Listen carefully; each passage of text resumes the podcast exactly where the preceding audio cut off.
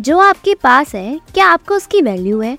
ये ड्रामा उसी को पोर्ट्रेल करता है। ड्रामा के प्लॉट में यूकी मिया सुजू एक 35 ईयर ओल्ड गायकोनोलॉजिस्ट है, वो आप अपने करियर में फोकस करती है। बट सोसाइटी से डिसअपॉइंट है। Because of society thinking mood refresh करने के लिए वो कैंपिंग जाती है। वहाँ उसकी मुलाकात हिरागी इस सही से होती है।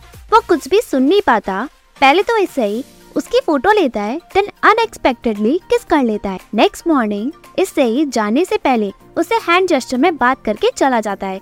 दोनों की मीटिंग अजीब ही मेमोरी बनाती है। ड्रामा में एज डिफरेंस होकर भी इससे ही सुजू की लाइफ में हैप्पीनेस भर देता है, जिससे सुजू की लाइफ में दोबारा ड्रीम्स और खुशियाँ, वो सब वापस आने लगती है, जो सुजू सब कुछ खो चुकी होती है। यानी story personal growth self discovery and the power of unexpected connection between people from different backgrounds and life stages से डील करता है Why I'm watching this drama? Because of Kitamura Takumi, जिसने कैरेक्टर पोर्ट्रेल किया है Dave और mute का जो अपने लाइफ फुलेस्ट एंजॉय करता है जो सभी को अपने साथ लेकर चलता है यानी बड़ा दिल वाला जिसे बिलीव होता है कि कोई बुरा बना क्योंकि वो ऑलरेडी बहुत हर्ट हुआ और उसे लव की बहुत ज़रूरत है कितामुरा तकुमी इज़ एन जिसने बिना कुछ कहे बहुत कुछ कह दिया उसके एक्सप्रेशन इज़ अनबिलीवेबल आँखों से बात कहना इज़ रिमार्केबल उसे अपने सिचुएशन पे सॉरी फील नहीं होता बट उसका एक फ्रेंड है, जो उसे बहुत समझता है और उसे ट्रांसलेट करता है। इसे के जो भी करीबी है, वो भी सही से कम्युनिकेट करने के लिए साइन लैंग्वेज भी सीखते हैं।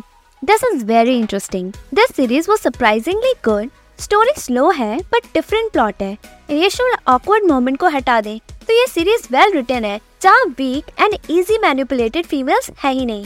No for dating no weird triangles just good friendship what I love about supportive friends है, जो सभी को अपनी फैमिली मानते हैं। आई नो स्टोरी कायनो से भी कनेक्ट है बट हर स्टोरी की हैप्पी एंडिंग नहीं होती। जब फीमेल प्रेग्नेंट हो जाती है सिचुएशन कॉम्प्लिकेटेड भी होती है। बस इस ड्रामा ने बहुत शो किया। Different layers of pregnancy birth grief experiences despite ये एज गैप ड्रामा है बट हर टचिंग मोमेंट ज़्यादा ही है मीन्स मोर इमोशनल ड्रामा ये डिफरेंट ट्विस्ट टर्न एक्सपीरियंस कराएगा.